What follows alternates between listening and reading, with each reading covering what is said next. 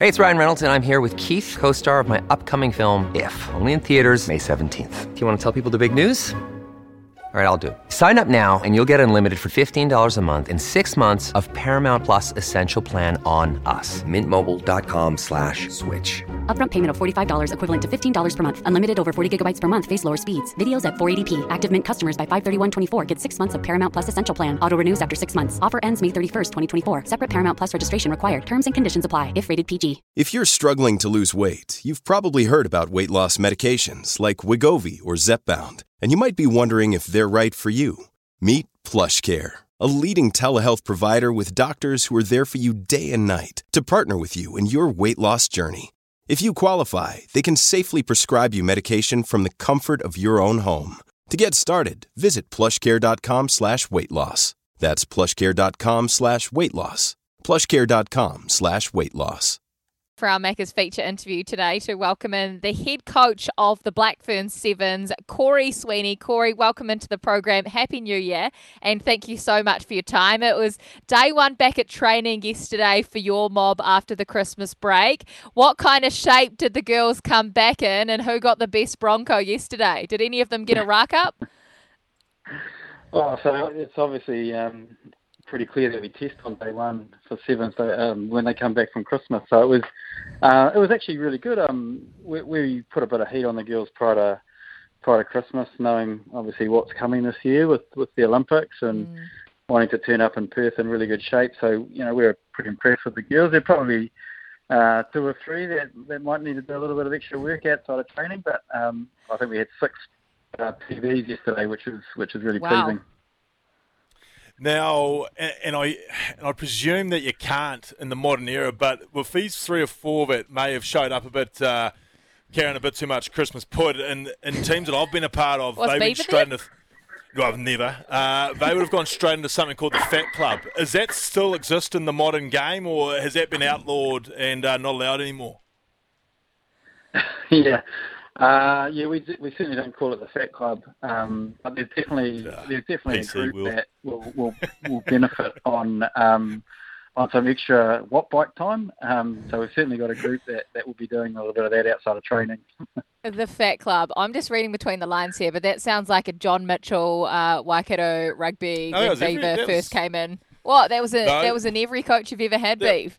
That was a common. Sione Lauaki was captain of it because he enjoyed Christmas better than any of us did. But uh, no, that was a that was a regular. That was a regular Oh. part of our, our organisations. Well, you imagine with sevens, I mean, you've got to be so fit to play it in the first place. Last, we'll talk about the Bronco Cory, but what's a good time for your girls? I saw a few videos were surfacing uh, late yesterday of, of some of them diving over the line to get sub five minutes. So, what's the sort of standards that you set for, for Broncos to make sure that you're all in the right place? Yeah, there was there was some good clips actually of um, like that last leg where, where everyone was racing to, to either beat one another or to try and get a time Uh, that they were sort of aiming for. But oh, we we had a couple of couple of ladies get under five minutes yesterday, which is really impressive. And I think if you're there or thereabouts, you know you know you can compete at a really good level on the World Series. So you know we sort of aim for as close to around five minutes as we can, and if we can get as many of many of the ladies around that, then then we're in good shape. Now you touched on, oh sorry, B, but you touched on the fact that it is a massive year. I mean, we're only two days into the show for the year, and we've talked so much about the Olympics already because we're so excited uh, for what's to come. For you, what's the last uh, few weeks been like while while the women have been on break? Have you actually been able to have a break and enjoy it, or you're just working tournament to tournament? You've obviously had the first two World Seven series. You've got Perth coming up in in two to three weeks' time, and then you've got the big big one in July, don't you? The Olympics. So, what is the year like for you? Yeah, it's a little bit different. I've got two kids, a, a 12 year old and a 10 year old, and, and I try to make Christmas as special as we can for them, obviously. But um, the mind, you know, the mind doesn't stop. We're we're sort of in season, right in the middle of, of trying to prepare a group to be as, as good as they can come July this year. So yeah, the, the mind certainly doesn't stop. I try to um, balance that a little bit through summer and, and leave, but oh, we're we're all we're all on board, and and um, the team are uh, you know really motivated. The management are really motivated. We've got a great group of people, um, and we're ready for what's going to be a massive year, and, and what, whatever the challenges are that, that are thrown at us. But you know we're we're looking forward to it. Cory, when you talk about July and, and obviously everything is focused in on that, but in a sports like sevens, how do you how do you look to peak and uh, I guess make sure that you're as good as you can be then? Is it a fitness thing? I'd imagine the girls are constantly in a great part of uh, that space as far as fitness goes, or is there particular stuff and tactics you can hold up your sleeve until till then? What does what does a year look like when you have got one massive beacon that you're heading towards? Yeah, I mean it's. I think every team's taken slightly different approaches, and we've certainly seen Australia and France. They've had a real heavy uh, pre-season around competition and game. They've travelled the world. They've obviously got big budgets, but um, they've done a really good job of of um, you know preparing their game and, um, and and readying their players. But I think you know, our approach really for the first three months was was connection. We know that come the big moments in July, um, you know you, you want to make sure that your connection's strong. Uh, the trust and the belief and the love and care of your group is, you know, is the foundations from, from what you launch from. So we, we've spent a, a lot of time in there and making sure that our whole squad of, of 19 are rugby ready. So making sure that we had really good game time across across all players uh, in the first three months was important for us because we, we know that probably the team that you think you're going to have at the Olympics, you probably won't have at the Olympics, and um, and and that's just through experience really. So you've got to make sure that um, whoever's in your squad is ready to step up in those big moments and setting good, strong physical foundations are important, but also you know the mind, the mindset, the connection uh, and the game foundations across your group. So you know that's been our real heavy focus, and now we've got six tournaments prior to to the Olympics, and and that means that we we've got less World Series minutes, so we've got to prioritise that and make sure that. Yeah. You know, combinations, um, people that need pressure moments or game time are getting those prior to getting to the big one in July, and, and we know anything can happen, so we've got to make sure we're ready. Geez, when you think about those six tournaments that you've got to go, it's going to come around so quickly, isn't it? But it's such a different uh, campaign uh, than it was building up to Tokyo, wasn't it? When when you're an assistant coach and the world had been through this global pandemic and none of you could travel, so it's it's just it's so different just a few years later, isn't it? Yeah, and, and I, I still remember at the end of the final in Tokyo, and Michaela Blyde came up to me and you know, we, we were sort of in, you know, having connecting after that that final whistle in the moment. And um, I said, "Man, that was awesome." And she said, "Yeah, but I'll be back in 2024." And I said, "Well, you know what? What you know, what's that drive? What's the drive behind that?" And she said, "I missed the 60,000 people in the stand cheering." Yeah. And so the the atmosphere was different. You know, there was nobody there. It was still a very special moment, but um, you know, the the world's opened up again, so we're travelling. we've got crowds. You know, the momentum is is so much different. The game's growing, um, the following's growing, the series is different with men and women together. So, mm. you know, it's it's it's hard to compare really, and we've just got to make sure that the team's evolving and moving with with what's in front of us. So it will be a different beast and um, an exciting one at that. Now, you mentioned the fact that the team won't be the same now uh, as it will be uh, in July, and that's just cold, hard facts, isn't it? We've already seen um, a horrific injury to your skipper, Sarah Hirini, in the first uh, couple of events of the World Series, which was absolutely devastating to watch. Um, how's she doing, and, and what's the expected time frame? I mean, is there any way that she will be at the Olympics later this year? Yeah, that's uh, it's a really good question. I, I guess the first one really is around Gossie, and oh, she's a superstar person. She's yeah. a the ultimate professional. Um, you know, I think she's already a month ahead of where she probably expected to be, just purely by you know the dedication and, and the motivation that she's got. So, um, you know, I, I certainly don't want to put time frames on it, but you know, I'm an optimist. We're um, we're working with her on a daily basis, and, and, and time will tell on that. But um, you know, she's a she's a special lady, and I'm sure that she'll give it everything that she's got, and and uh, you know, we'll work with her along the way, and you know, we're we're certainly going to keep her space there, and um, you know, make sure that uh, she's got the opportunity should should she be ready.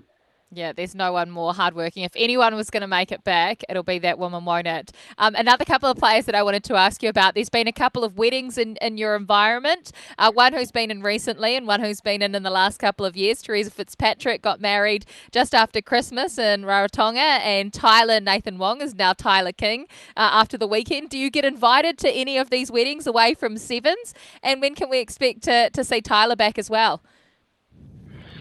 Yeah, well, um, I can imagine when you're in any team sport, the uh, the, the guest list is huge, and so yeah. they have to find it at some point. Um, but uh, yeah, so we Mrs. Setefano and, and Mrs. King turned up yesterday with with their bling on their fingers and um, and having amazing, both had amazing days, one in Rara and one here.